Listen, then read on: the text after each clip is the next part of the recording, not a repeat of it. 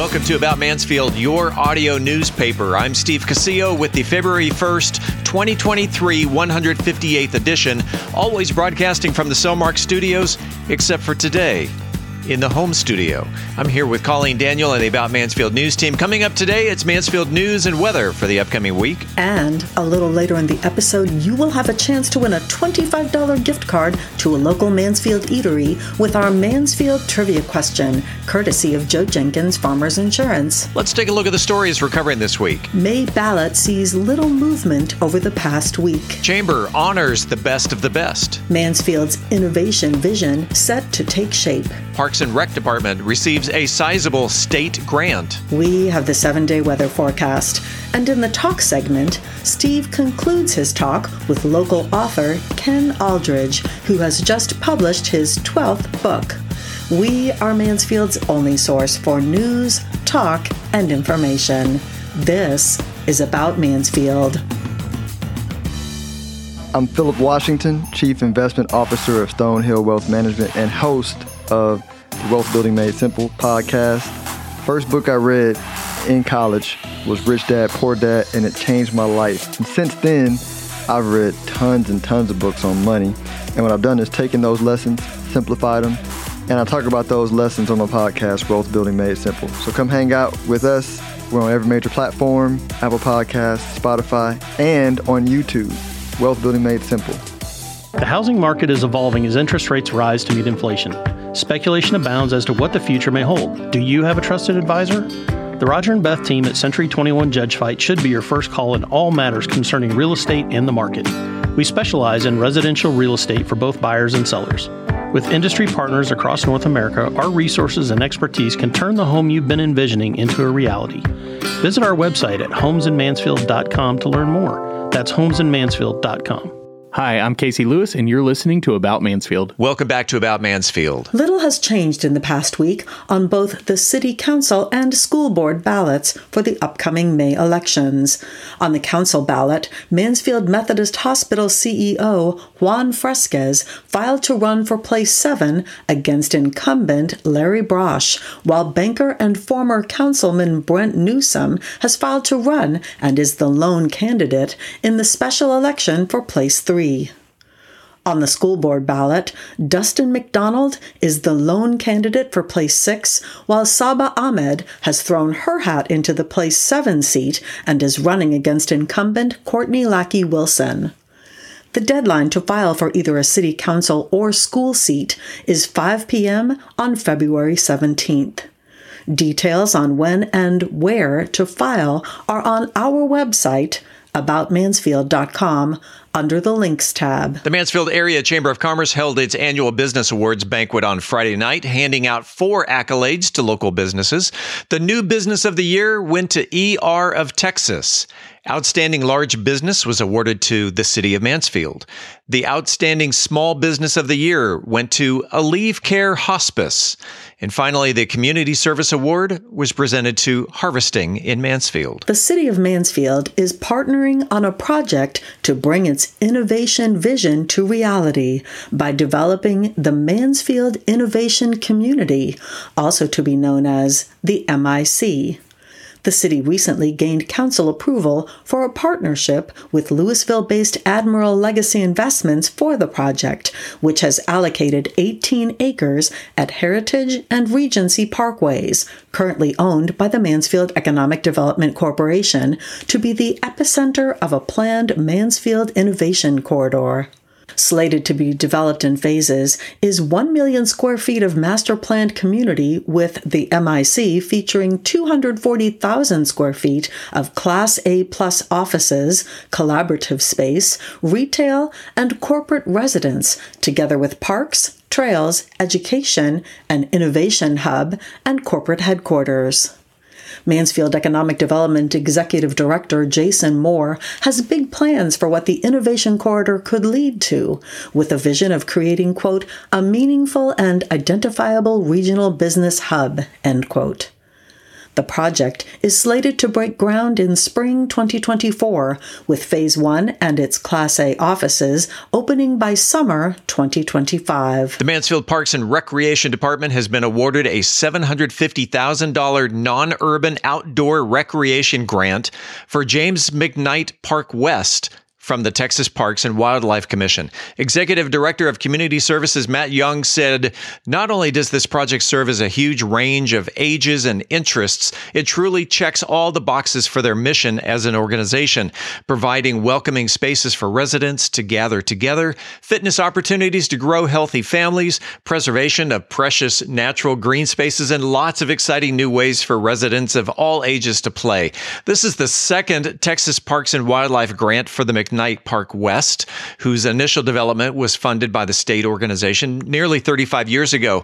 While heavily used as a major trailhead for the Walnut Creek Linear Trail, the park has remained largely untouched since its opening and has no recreational opportunities for residents. In the twenty twenty Parks and Rec Master Plan, improvements to McKnight West were identified as the fourth highest priority for the southwest quadrant of the city based on community feedback and needs assessments. This project was the highest unfunded item on that list until the current grant announcement. Project highlights include accessible multi-age playground, swings and shade, Mansfield's first disc golf course, pavilions, picnic tables, and other park amenities, looped walking trail with exercise equipment, Walnut Creek Linear Trail expansion to Julian Field Park. The exact amenities and layouts will be determined during the planning process and after a series of public engagement opportunities starting this spring to get current feedback from residents and stakeholders. No date has been set for the start of construction, as the city and the Texas Parks and Wildlife work to finalize the agreement. If you have a comment about the show, you can reach out to us by voicemail at eight one seven, four three five, two nine three eight. Again, that's eight one seven, four three five, two nine three eight, or by email at news at about mansfield dot com.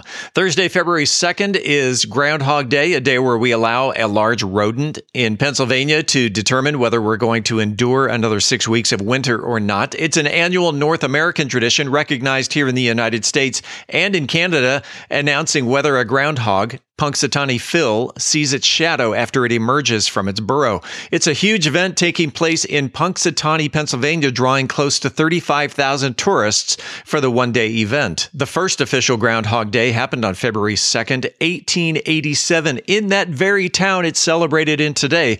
According to History dot com, it was a newspaper editor, and he was also a groundhog hunter, who declared Phil, a groundhog from Punxsutawney, the true predictor. The American tradition of Groundhog Day sees the nation's most well-known groundhog take a stance on the season ahead of us. If it sees its shadow, he predicts six more weeks of winter. If he doesn't, it's a forecast for an early spring. Unfortunately for Phil fanatics, the National Oceanic and Atmospheric Administration says the groundhog has no predictive skill. In fact, he's only gotten it right about forty percent of the time. Let's head on over to the weather desk and check the forecast with the upcoming week with Colleen, whose average is better than forty percent, I think. It might not actually be better than forty percent. I'm going to blame it on our early recording deadlines and the capriciousness of weather in this part of the country. Let's take a look at the weather for the next seven days in Mansfield, Texas. We've allegedly got another day of frigid fun before we start to moderate back to normal temperatures, and the weekend looks like a major improvement. We're looking at a high on Wednesday of thirty-nine degrees, forty-seven degrees Thursday, fifty-four degrees Friday, fifty-seven degrees on Saturday, sixty degrees on Sunday, sixty-three degrees on Monday, and sixty-five degrees on Tuesday. Coming up after the break, we turn the page to the features section. I'm Dennis Webb, and in today's science segment, I will share my memories from the Shuttle Challenger explosion. Its anniversary remembered last week. I'm Angel Biasotti with Methodist Mansfield News to Know, and we'll have some ticker tips later in the episode. You've thought about investing in real estate and wondered if it's the right move for you.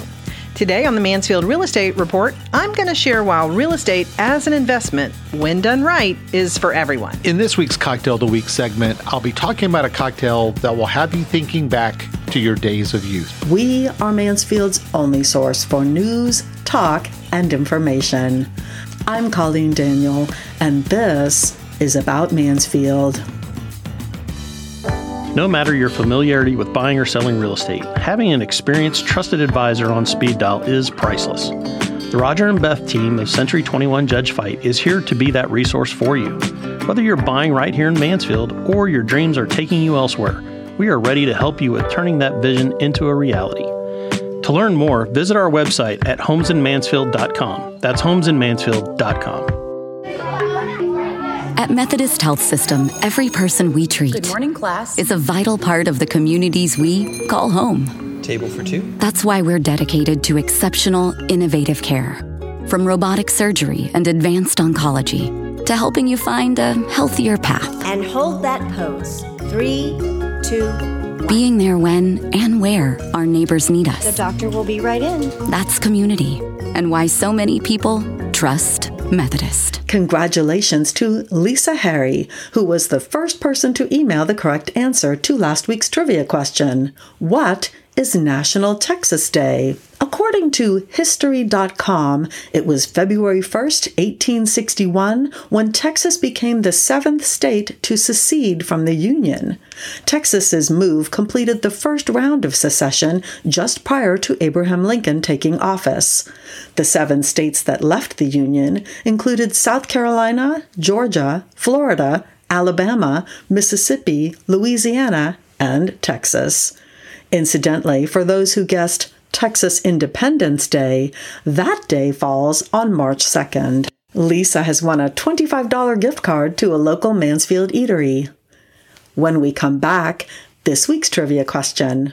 This is About Mansfield. Hey, it's Steve Casillo. I want to take a second to tell you about Podcast Mansfield Recording Studio three point oh. It's where we record and produce the About Mansfield podcast episodes. What started out as an audio-only studio, Podcast Mansfield is now a full-service audio and video recording studio, complete with custom green screen backgrounds, two high-definition cameras, editing, mixing, and mastering capabilities, and we can also help market your podcast.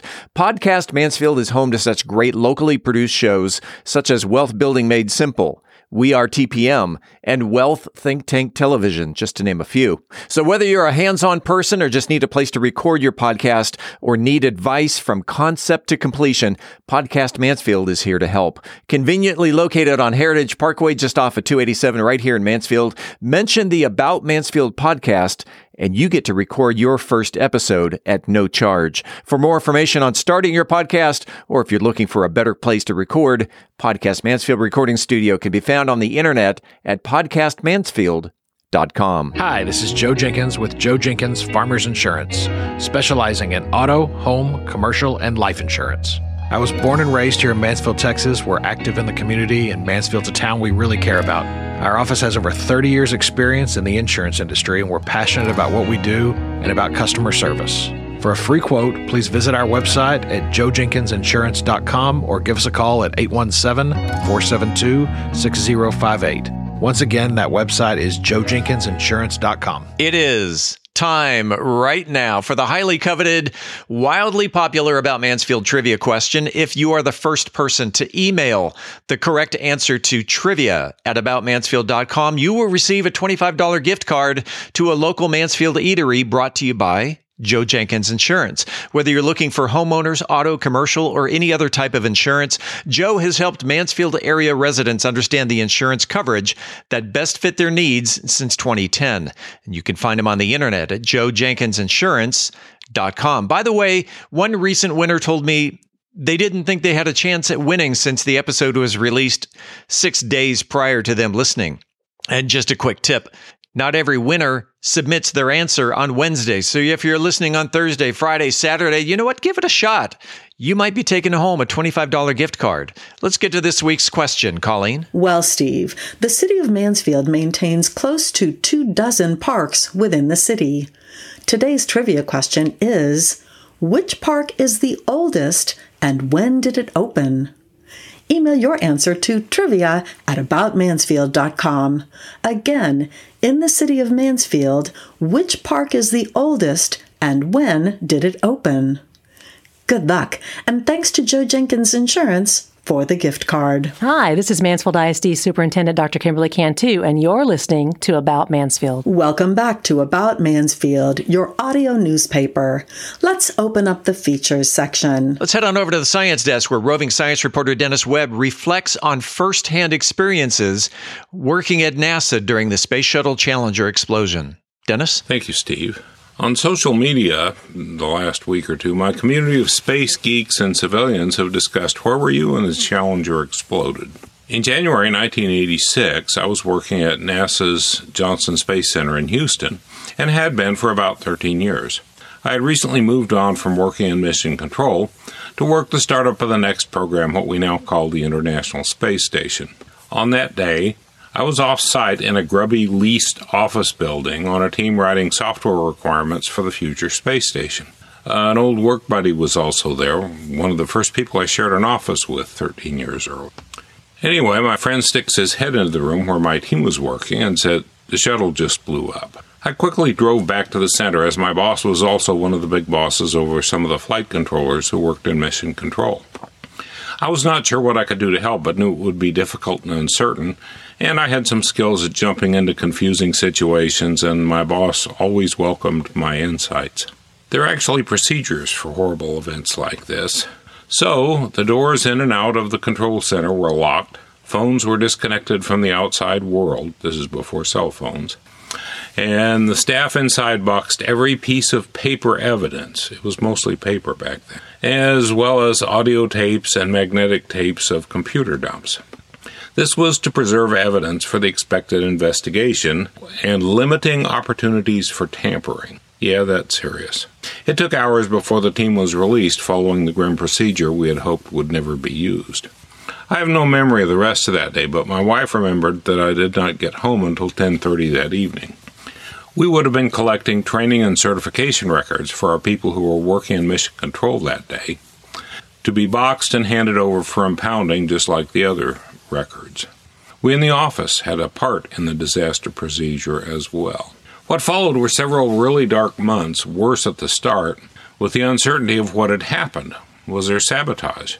Had the crew done or not done something? Had there been an error in one of the procedures we wrote for the astronauts to use during the mission?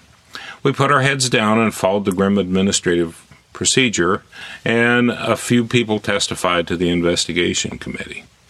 Overlapping this engineering work was the grief at the loss of our partners, the astronauts. We were all partners in this grand undertaking, and those of us who shared a generation with the younger astronauts, there were a lot of actual friendships. I lost a bandmate in a jazz band. I won't say much about this grieving part, other than to say the massive outdoor memorial service at the Space Center was led by then-President Ronald Reagan. It was a comfort, though I cried the whole time. In a few weeks, the launch videos had been repeatedly studied, and enough burnt pieces of the spaceship recovered from the ocean floor that the underlying engineering failure was strongly indicated, and we could move on from one kind of anxiety to working an engineering problem, which was much more familiar professional work for us. Over the following months, every piece of the shuttle and its operation had to be re-verified and recertified, even if it had nothing to do with the catastrophe. My particular organization's work was not on the chain of events that led to the disaster, but we did as directed. We had done a similar process a couple times before the very first shuttle launch, as we worked to document that this spaceship and this operation was safe to do a launch, do a space mission in orbit, and safely come back to Earth. It's rather complicated. Across the program, this fine-tooth review turned up a lot of areas where processes and documentation had deteriorated, as the program had ramped up from a few infrequent test flights to a very crowded operational launch manifest. We found some small gaps in our little corner and worked to toughen the processes to keep that from ever happening again. Keep in mind that at the time we started this, flying the shuttle again was not a given. But if we did fly it again, this recertification work would be essential. This was before everything was online, so everybody got a glossy paper of the final report over a year later that came out of the independent investigation. I read it, knowing a lot of the people who were involved, testing my own skill, knowledge, and, and feelings against the details of what happened. Really hard read. But it was my job and a moral obligation. The shuttle did return to flight, a massive relief with all of us filled with resolve it would never happen again. Sadly, it did a few years later. If you have any science questions for me to answer here, send an email to info at about mansfield dot com. From the Science Desk at About Mansfield, I'm Dennis Webb. Angel Biasotti offers cold weather ticker tips in today's Methodist Mansfield News to Know. Angel? Whether the sun is shining or it's below freezing, get outside and get moving. It's good for your heart and the need to maintain physical activity. It's a lot of fun for you and your family. When it's extremely cold weather, the heart pumps blood harder to maintain our body warmth and causes our blood vessels to constrict. Our body is synchronized to prioritize the vital organs when exposed to below freezing temperatures. That's why our fingers and toes might turn pale and numb after too much time in frigid temperatures. To keep our heart muscle warm, it's important to dress in layers, especially in frigid temperatures. It's important to keep our body warm around vital organs like our brain, our lungs, liver, kidney, and heart. Wear a hat, gloves, boots, and scarf before stepping outside. Did you know that layering clothing actually keeps you warmer and works better than one big coat? The air between layers acts as a buffer to insulate the heat. So layer up your clothing with an undershirt and pant, turtleneck or shirt, add a sweater, a vest, and coat. Don't forget heavy gloves and socks to keep your hand and feet warm. This should help keep our body warm and our heart from doing all the heavy lifting. This is especially true for little ones and infants, who should be dressed warmly for all outdoor activities. Several thin layers will keep them dry and warm, in addition to warm boots, gloves or mittens, and a hat. The rule of thumb for youngsters is to dress them in one more layer of clothing than an adult would wear in the same conditions. Before exercising, warm up and take it slow. Walking has many heart health benefits, and it's something you and your family can do together. Begin by walking short distances and gradually increase your distance. You can begin by walking the block or going to one of the city's beautiful parks. Logging just thirty minutes a day of activity at least five days a week is a great start. If you can't do that, break it up. ten minutes three times a day. It's good for your heart. Many people believe that cold weather is a direct cause of flu and colds each winter. That's not the case. The viruses that cause colds and flus tends to be more common in the winter when children are in school and we are in closer contact with one another. Encourage frequent hand washing, while also teaching your children to sneeze or cough into the bend of their elbow. Both might help reduce the spread of colds and flu. By following these simple tips, you can create a season of health and happiness for your family. A sedentary lifestyle promotes stagnation and can cause blood clots, which are precursors to heart attack and stroke. So let's get outside, get some vitamin D, keep up with your exercise. Reporting for About Mansfield, I'm Angel Biasotti with Methodist Mansfield News to Know. Realtor Beth Steinke shares why real estate as an investment, when done right, is for everyone in the Mansfield Real Estate Market Update. Beth? You've got some cash in the bank, and you've considered what to do with it, and investing in real estate has crossed your mind. First, let's start with why now. Our U S inflation rate is currently at seven point one percent. Now that's down from eight point five percent. Let's start out with an illustration of a million dollars in cash in the bank and assume just a seven percent inflation rate. In three years, your million would be worth just over eight hundred thousand dollars. There's a hole in that bucket, and giving it more time is only going to make matters worse. It's probably easy to agree that keeping money in the bank is a bad move during these heavy inflationary periods. buying real estate that can easily cash flow for you makes incredibly good sense, especially now. Like most of us, you maybe don't have a million dollars in the bank, but you'd like to start investing. Well, we've got you covered as well. Here are a few key steps as you begin your real estate investment journey. Number one, determine your investment strategy. This is critical. It's a critical first step and will determine your overall success. You'll need to decide whether you want to invest in long-term rental properties, sometimes called buy, fix, and hold, or are you wanting to do fix and flips? Or something else. Many are finding success in short-term rentals. Each strategy has its own set of risks and potential returns. Once you know what type of investor you want to be, we'll give you a clear path to run on. Number two, understand the market. Research the area where you want to invest and become familiar with the local real estate market. This includes understanding the average home prices, rental rates, and the type of properties that are in demand. You'll want to develop your own personal buy box so that when a property pops up that works, you'll recognize it right away and jump on it. Number three, create a budget and stick to it. Make sure you have a clear understanding of your finances and project a budget that includes all of the expenses that you expect, as well as a cushion for unexpected costs. There are likely more costs involved than you've considered. Lean into your real estate buying team to provide the best guidance on what to plan for. Number four, get your financing lined up. Will you be using traditional financing or going with an unconventional financing method? Traditional financing requires a minimum of a twenty percent cash down payment, though I always recommend running the numbers with a twenty-five percent down payment or use those available funds to buy down the interest rate or both, because if you're holding this for a long-term rental, it will increase your monthly cash flow. Getting your financing pre-approval squared away first allows you to be ready when the right house shows up.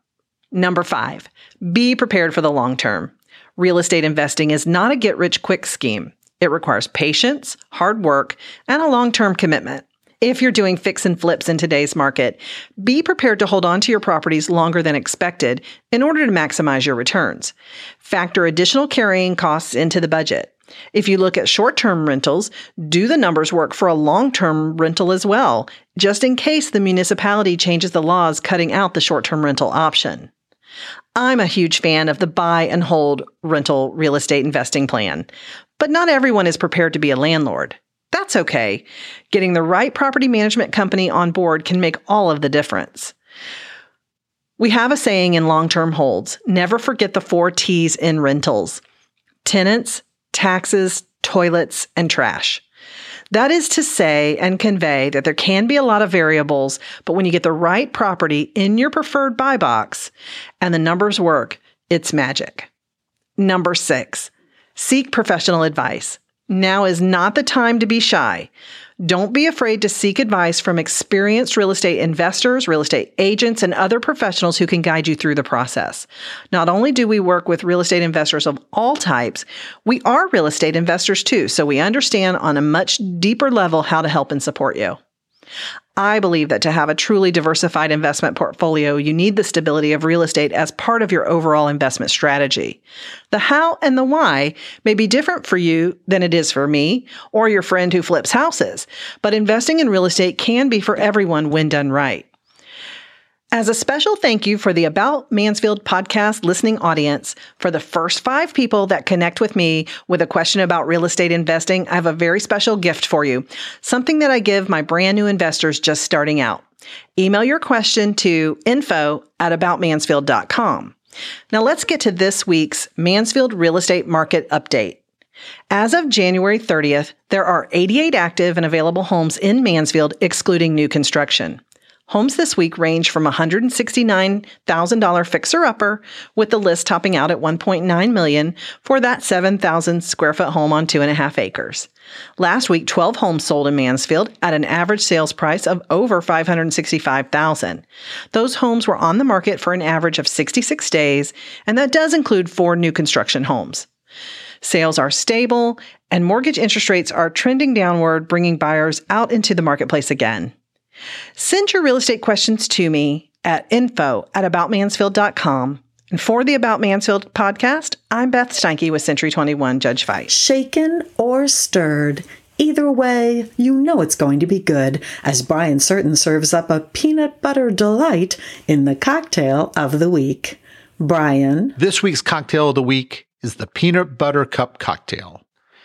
Today I'm concluding my series on elevated cocktails for the new year. About eight years ago, I made for the first time a peanut butter cup cheesecake. And while time-intensive, it made a wonderful cheesecake that was a big hit. And I've made it several times since, and it's always a hit. And in that vein, when I came across this cocktail, I knew I had to make it. So this is a cocktail that calls all chocolate and peanut butter lovers. This peanut butter cup cocktail is certainly not for the faint of heart. It's surprisingly strong with a smooth, sweet flavor. The chocolate liqueur and the whole milk complement the subtle peanut butter flavor in the whiskey without overwhelming it. But whatever you do, don't skip the peanut butter and chocolate shavings on the rim. The texture and flavor on the rim helps drive home the drink's peanut butter cup theme. The real secret to this peanut butter cup cocktail is salt. Salt amplifies flavors, including sweet ones, so no need to second guess when you're looking at the ingredient list. Once you've mastered the mixology of this drink, the only thing left to do is to invite friends over for a dessert cocktail night. But don't worry, as always, I give the ingredients and instructions and post them on bourbon gospel dot com. This week's cocktail is the Peanut Butter Cup Cocktail. Ingredients: two tablespoons of creamy peanut butter, a quarter ounce of sixty percent dark chocolate bar.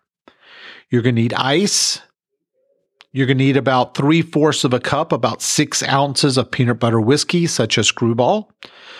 A quarter of a cup, about two ounces of chocolate liqueur, whatever brand suits you. About a quarter of a cup of half and half. The recipe originally called for whole milk, but I found that half and half adds an extra creamy layer that really adds to this cocktail. And then two pinches of sea salt.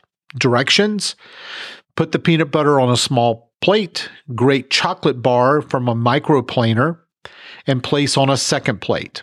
Dip the rims of two eight-ounce glasses, highball glasses, into the peanut butter and then into the chocolate shavings.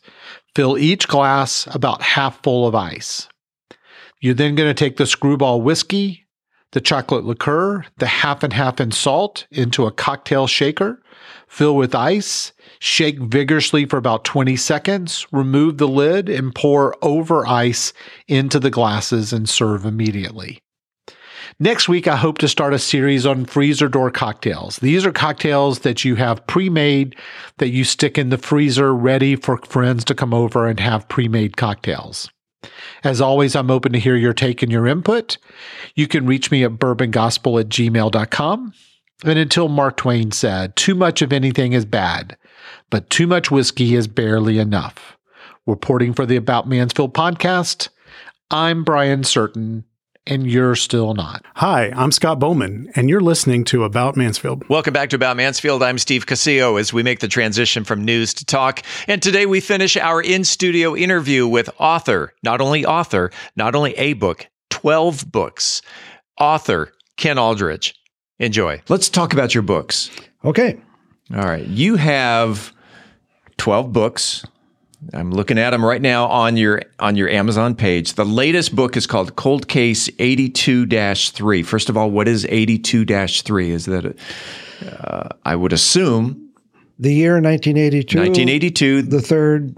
There were three cold cases uh, the, in their files, and this was a number, or there was number the number three. There were three cold cases. These the the twelve books that you've you've written so far. I, you're you're smiling as if there's going to be a thirteen. Uh, these are the names have been changed to protect the innocent, I would assume. Yes, because there is a there's a recurring character named Jim Travis. Yes, tell me about Jim. Jim is a uh, former Los Angeles police officer who uh, wanted to retire. He took a job in a small fictional Texas town I call Lake City, and I've put it sort of northeast of Dallas, but I didn't really pin it down. You know, it's uh, close to Gun Barrel City, Wills Point, some of those towns up there. Okay. But it's a fictional town, and he goes to, his mother lives there, and there's an opening for chief of police, so he uh, decided to apply. So my thought was, um, I'm going to use this fellow as a, kind of a hero. He kind of leads. He's got the experience, so he's got two young rookie officers that uh, he works with.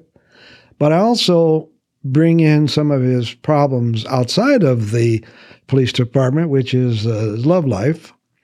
And interestingly enough, I get a lot of people that tell me, you need to put more sex in your books, and other people say, you should have less sex in your books.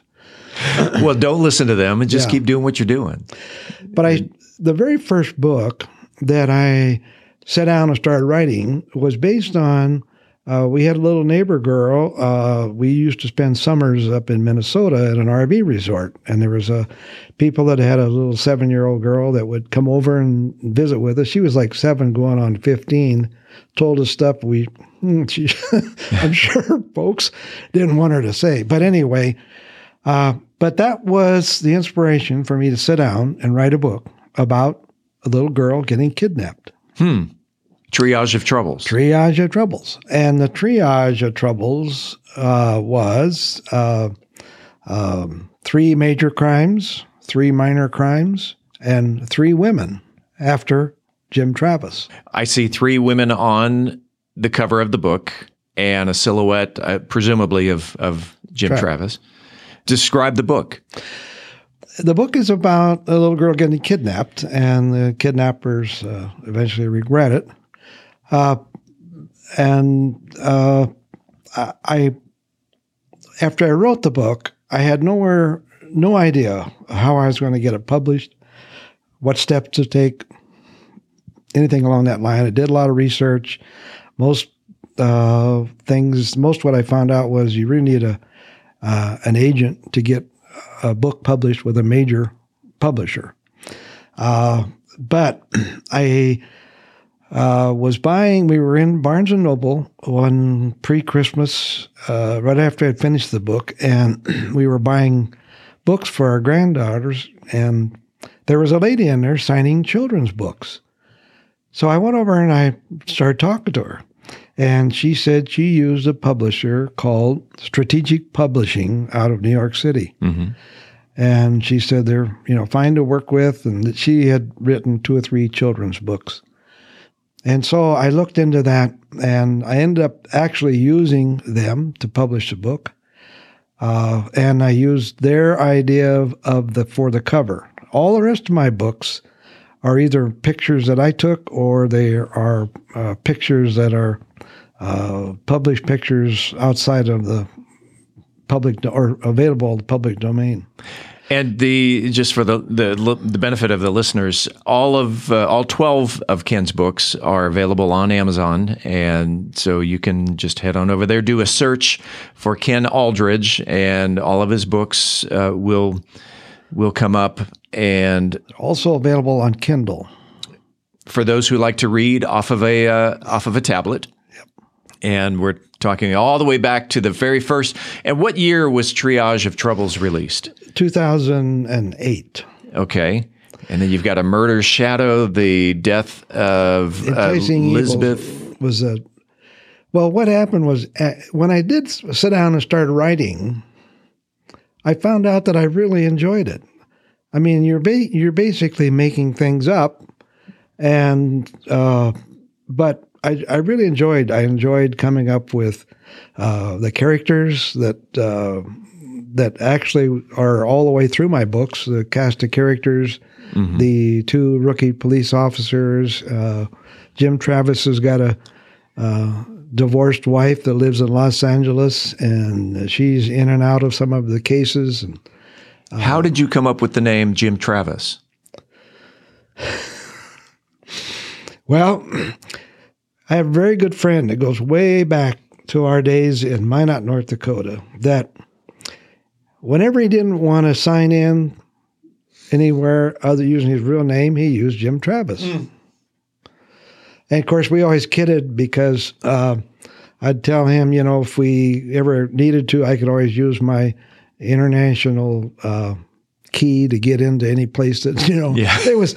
But it, anyway, but he used Jim Travis. So uh, when I needed to come up with a character, I just, that came to mind, and I, I liked it. It wasn't too complicated. And, of course, now I send that uh, that friend a free copy of each of my books every time. I oh, I would, that, I would think so. All right.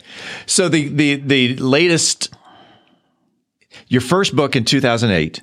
Yes. Your twelfth book now, was it last year? The, I think it was last year, tw so to twenty twenty-two.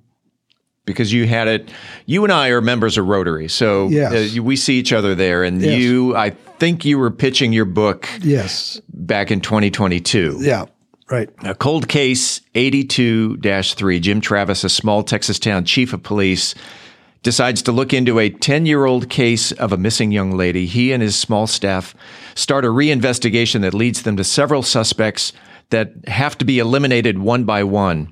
Oh, this, so this is like a, uh, and then there were three yep. uh, type thing where you're process of elimination. The case is solved by forensics, polygraph tests, and a lot of police legwork. Um, in a nutshell, Cold Case eighty-two dash three, uh, what's, give the synopsis, well, I, I read a little bit of it. Well, but. It was actually based on an actual case that I worked that was not a cold case, but it was an interesting Uh, kind of a sad case of a young girl that um, I don't want to give out too many of the details. Sure. But it was based on an actual case of a young girl uh, that uh, was killed mm. and uh, that um, the F B I got involved in. But what I did, and I wrote Cold Case, like all the books that I've written, uh, are based on certain aspects of law enforcement, drugs, grandparent fraud, romance frauds. Uh, I wrote a book about the gypsies. The uh, death of Elizabeth Geica is about uh, the gypsies mm-hmm. uh, and all their cons and schemes. Uh, In Murder's Shadow uh, brings in the K G B and the F B I, uh, which also was based on a, an actual, very interesting case of a young man uh, taking his best friend's identification and, and living under a false name. Uh, but I, each book, I try to um, bring out a different aspect of, of uh, crime or law enforcement investigation. I read so much about cold cases in the last couple of years, I decided, you know, I think I'll take, this was this one case I'd never written a book about, so I decided to take that and expand it into a cold case. Uh, I would like to just get back to the Triage of Troubles. I used Strategic Publishing. Yeah. Uh, they ended up charging me for everything. Charged me for the picture, charged for editing, charged for supposedly marketing, which they never did. Um, and but when I after I wrote that and I wrote the second book, Enticing Evils, Uh, I was at a book fair in Denton, and there was a lady there that had written a book, and she told me she used Amazon CreateSpace, hmm. which was a free publishing site that you could use, and I looked into it, and uh, they're very good to work with. Uh, they don't do any marketing other than putting the book on once it's done and you're, you've accepted it. Uh, on the Amazon site, sure. Amazon Books, and then you can convert convert it over to uh, Kindle if if you want. Uh, the Triage of Trouble ended up costing me around twenty five hundred dollars to get it published. Uh, when I used when I went over to CreateSpace, which is now called Kindle Direct, mm-hmm. for any of you authors out there that want to look into it, it's called Kindle Direct. Um, It only cost me sixty dollars, and that's a copyright fee. Wow. So big difference. Big, big difference. Uh, and way they the way they do it is you can, once the book is, you've approved the book, uh, you've sent it in, and, and they do a little cursory review of it, uh, mostly for, um, not for content, but just to make sure that, the, you know, there's not two or three blank pages in the middle of the book and that kind of thing. Right. Um, they uh, they send you uh, a proof copy, and if you prove that, then the book is made available uh, on Amazon. And then as an author, uh, I order, I can order one to a thousand, whatever I want. Hmm. And normally what I order is like seventy-five, about seventy-five copies of a book. Yeah. Uh, I've had to reorder uh, several. Several books seem to be more popular than others. And which is your best-selling book? I think In Murder's Shadow uh, was uh, the one that I that is was a, a best. I mean, most people like seem to like that. I had to reorder that. The uh, In Murder's Shadow, uh, a K G B murder. So this gets international. Yes. Yeah. Yep. Yep. It does. Espionage and nationwide manhunt. What at what point in your life did you realize you have a talent for writing? I started getting feedback from, and of course, I do all my own marketing. Mm-hmm. uh, uh, interestingly enough, I tried to contact a bunch of libraries in the state uh, with a postcard, with a, hey, I'd come and talk. Uh, and I only got uh, one or two responses back that, well, well, we'll think about it. So I've never had really good luck marketing other than through friends, uh, club members, uh, several clubs I belong to, the Rotary, mm-hmm. uh, people at church. Uh, there, so I've kind of developed uh, a following of about fifty, fifty people that are basically there on my I Want Your Next Book list. Uh, and then, then there's others too. Recently, Uh, a fellow at the Rotary uh, wanted a, uh, a set of books for his father-in-law. Yeah. And so he bought a full set for Christmas. And uh, matter of fact, just mentioned the other day that he says, by the way, my father-in-law is really enjoying your books. So uh, after t- several books and started getting some feedback, I've gotten some nice notes from people. One of the nicest notes I got was... Uh, that was a Romance Now Con Game. And there was a lady at church that had bought all my books. And I hadn't seen her for a while, but when this book came out, I just, I took a few with me and I gave it to her. And I said, you've bought my other books, I'll just give you this one. Yeah. And um, a few weeks later, she wrote me a note and she said, thank you, thank you for Rom- Romance Now Con Game. She said, it made me sit, stop, sit down, and read and relax. The best medicine. And I, I, I really enjoyed that little note. Just, you know, little effort she made. So um, one of the one of the problems about writing is I really enjoy the writing, but the editing takes more time than the writing. Oh yeah. And uh, and if you've got, uh, I think it was, uh, I think it was In Murder's Shadow. I think yes. Uh, for example, I had this fellow pull into a a rest stop, and he puts money in or takes money out of his of the console. Well, console, there's three ways you spell console, mm. and of course I spelled it wrong. Anyway. Uh-oh. uh And people pick up on that real quick. I mean, which is fine. I don't mind. I've got some people that'll send me notes and with two or three of the errors that are in the book. And hmm. so when I reorder, I can change that. And uh, but my wife helps uh, a lot, uh, almost every book. Uh, she's edited. I used uh, uh, one of my sons uh, for several of the books. He now lives down in uh, New Braunfels, so it's kind of hard to... to have him review them. But yeah. uh, after writing, I usually go through uh, the rough manuscript at least five times.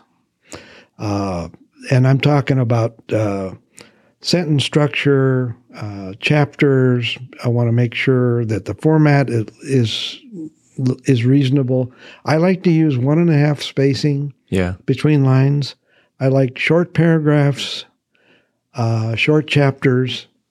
Um, and that's kind of been my style, and I've had a lot of really good feedback on that. I, I use a twelve font twelve in the books. Uh, when I'm writing it, I use a fourteen and I convert it over to twelve. Yeah.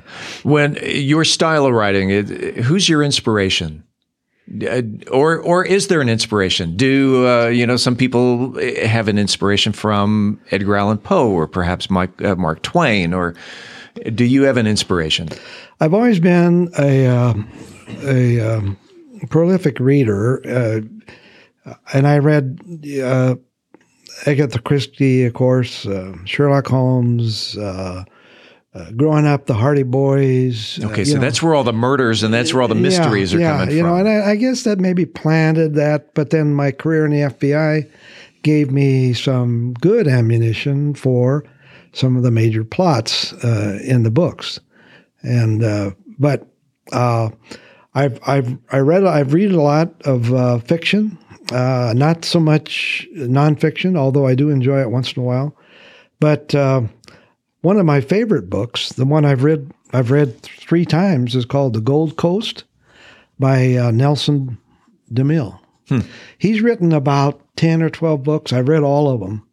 Uh, this one I would highly recommend to anybody because it's a fascinating book about a lawyer who has a organized crime person move in next door to him and does everything possible to get this lawyer to get involved in some of the illegal activities. it's it's really well well written. Uh, but and I've read, like I said, all of his books. But I've read uh, uh, I like John Sanford. Uh, I like uh, Robert Parker.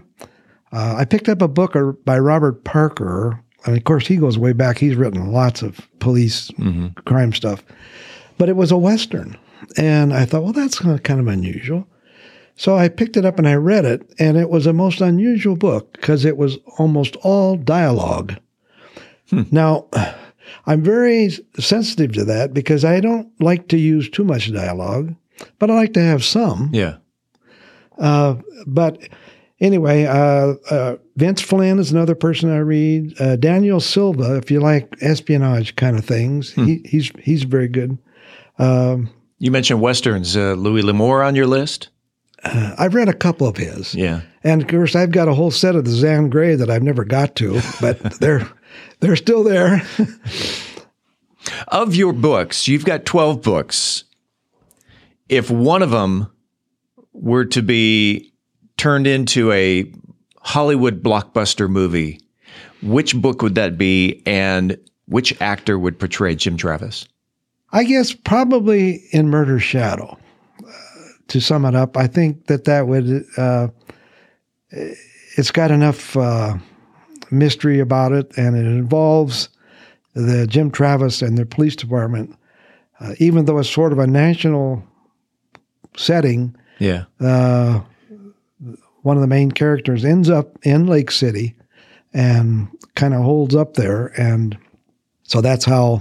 Uh, That's how I ended up writing about it in in uh, Lake City. This what? one going back to the, the, the K G B murder, the espionage, and the uh, the nationwide manhunt. It eventually winds up in Lake City. Yes. And uh, then the, the the last part of the question: who would portray Jim Travis in your blockbuster movie? Tom Selleck. Nice. That's a good pick. I had envisioned. Because looking at the cover of Triage of Trouble, there's a silhouette of a man with a cowboy hat. You mentioned in the Gun Barrel City area of of, of Texas, um, uh, fictionally Lake City, Texas. Uh, I Sam Elliott came to mind. Oh uh, yeah, but I don't know if that's that's. You're the author. You're you're yeah. the playwright. You're the yeah. so I don't know if that's uh, well. But. S- several people have told me that when uh, a writer, uh, when a writer has a main character, they always have a Hollywood actor in mind. Oh, okay. And I when they when I first heard that, I thought, well, I don't really have, but I've thought about it. I guess a little bit, huh. and I don't know. It's. And it's funny, we both came up with uh, actors with yeah. tremendous mustaches. Yes, yes. I'm a big fan of Blue Bloods, and and oh yeah, it's uh, oh it's Friday night. It's Blue Bloods, and uh, one of the things that I that a lot of people ask me, I've given quite a few talks. Matter of fact, I'm going to go down to New Braunfels next month and and talk uh, uh, to a group down there. But uh, is part of the style is I like to use a combination of first person and third person. Mm-hmm. Uh, of course, Sue Grafton uses the first person, and to me, it, it limits the author because everything has to come through her eyes and her thoughts, and or, or his thoughts or whatever. The third person gives me an opportunity to have something going on in a different town that might relate to later or is still part of uh, whatever's happening in, in Lake City. And uh, I don't, I didn't worry too much about it. Uh, probably uh, really good authors would say that's a no-no, but uh, that's my style, and hmm. and uh, I'm comfortable with it, and it, it gives me more latitude and to tell a story. In the couple of minutes that we have left, uh, you've got an open mic. Is there anybody that you want to acknowledge, anybody you want to thank, anybody you want to give a shout out to, um, whether it's regarding your books or or anybody here in Mansfield that you want to you want to say hello to? Well, I just uh, would like to say that uh, I have found out since I started writing that there's a lot of people that have written a book or are writing a book or want to write a book, and they have no idea where where to go once they get it finished. I've talked to uh, people that have submitted hundreds of applications to publishers trying to get their book published. Uh, getting a book published is not easy, and people should be aware of uh, the fact that there are a lot of um, quasi publishers that uh, are storefront kind of, uh, they move, change their names, move from here. They're, all they do is they prey on authors. Yeah. Because authors, if author hears that, yeah, we will publish your book and pay you royalties and blah, blah, blah, you know, and they paint a rosy picture. There is a lady out of Los Angeles who herself is an author who ha- puts out a monthly blog called uh, Writers, Writer Beware. And she has done a lot of research. Of course, a lot of writers now filter uh, information to her if they've been scammed and, and uh, there's been some irregularities in publishing. So it's, uh, I've been, it hasn't really affected me because I've used this CreateSpace and uh, very successfully. Uh, I haven't marketed my, my books uh, probably like a lot of people could, but I encourage anybody, if you've ever thought you want to write a book, sit down and start writing. If nothing else, take a, a legal pad and just start writing by hand. Yeah. And and eventually uh, form it into a book and contact uh, Kindle Direct. And they actually will help you. What they do is they've got like two sides of their website. One is everything's free. If you do this, this, this. Over here, if you get hung up, they, they charge you seventy-five dollars to do this or one hundred twenty-five dollars to do that or whatever. Sometimes you need help. Sometimes yeah. you need help, particularly that first, um, the first book or so uh, published. Okay. The latest book is called Cold Case eighty-two dash three, going all the way back to two thousand eight. The first book is called Triage of Troubles, and there are ten other books, Jim Travis mysteries books uh, that that Ken Aldridge has uh, has published and written. And um, Ken, I hope you sell a million books. Well, thank you. Yeah. Uh, I've, I, I, people ask me, well, how many books have you sold? And I, I don't know. I don't really keep track. I, I would say I've probably sold maybe fifteen hundred books. Yeah. Uh, but if anybody is interested, I mean, I keep a supply of books uh, at my house. If anybody's interested, they can email me. What's that email address? K Aldridge at A O L dot com. K Aldridge, and that's A L D. R I D G E. At A O L dot com. At A O L dot com. I was probably the first person to sign up with A O L. I don't and, know. And you're the last person. You know, when you cancel it, turn out the light, and A O L's done. Uh, it, and it's K Aldridge. Just initial K Aldridge. Yeah. At A O L dot com. And if anybody's interested, I, I'll hand-delivered autographed copies. Um, I will just say, say this, that uh, through CreateSpace, you set the price. Uh, and I've all of my books, I've priced them at ten ninety-nine mm-hmm. or ten ninety-five, I think. That's reasonable. Uh, but if you order them from Amazon, you pay that price plus shipping. They don't cost me that much when I get them, so I can sell them cheaper than ten dollars. Matter of fact, I just sold the fellow Rotary twelve copies for eighty dollars. Yeah. Which is, you know. A bargain. Bargain, yes. And you autographed all twelve of them. I autographed, free autograph. Yeah. But it's been a great hobby. Uh, and I don't have uh, book number thirteen in mind, but already I'm starting to miss writing. So I might come up with another case and another book. Nice. Ken Aldridge, we appreciate you being on About Mansfield. Uh, and you brought a stack of your books. Uh, K. Aldridge at A O L dot com. Go check him out. And if anything, head on over to Amazon and at least uh, take a look at the synopsis of, of one or all twelve of his books. Appreciate you being on About Mansfield. You bet. Enjoyed it. Thank you. Coming up next week on About Mansfield, we will talk in studio with yet another outstanding Mansfield resident, and you will just have to wait to find out who it is. As always, this is the place where you'll hear the latest Mansfield news, sports, and weather. Until then, don't forget to like, follow, subscribe, share, love, or support this podcast if you haven't already so you never miss an episode. It's free and it's easy. Head on over to our website, about mansfield dot com. Right there on the homepage, enter your email address. We will never send you any spam. We promise. About Mansfield is recorded at Podcast Mansfield Recording Studio. Hosts Steve Casillo and Colleen Daniel. Moment with the Mayor feature, Michael Evans. Science reporter, Dennis Webb. Sports, Jonathan Dodd. Methodist Mansfield News to Know, Angel Biasotti. Mansfield Real Estate Market Update, Beth Steinke. Cocktail of the Week, Brian Certain. Post-production editing, mixing, and mastering, Steve Casillo and Jonathan Dodd. This podcast is copyrighted by Podcast Mansfield Recording Studio for the private use of our audience. Any other use of this podcast without written consent is prohibited. We thank y'all for listening. On behalf of the entire news team, I'm Steve Casillo, and this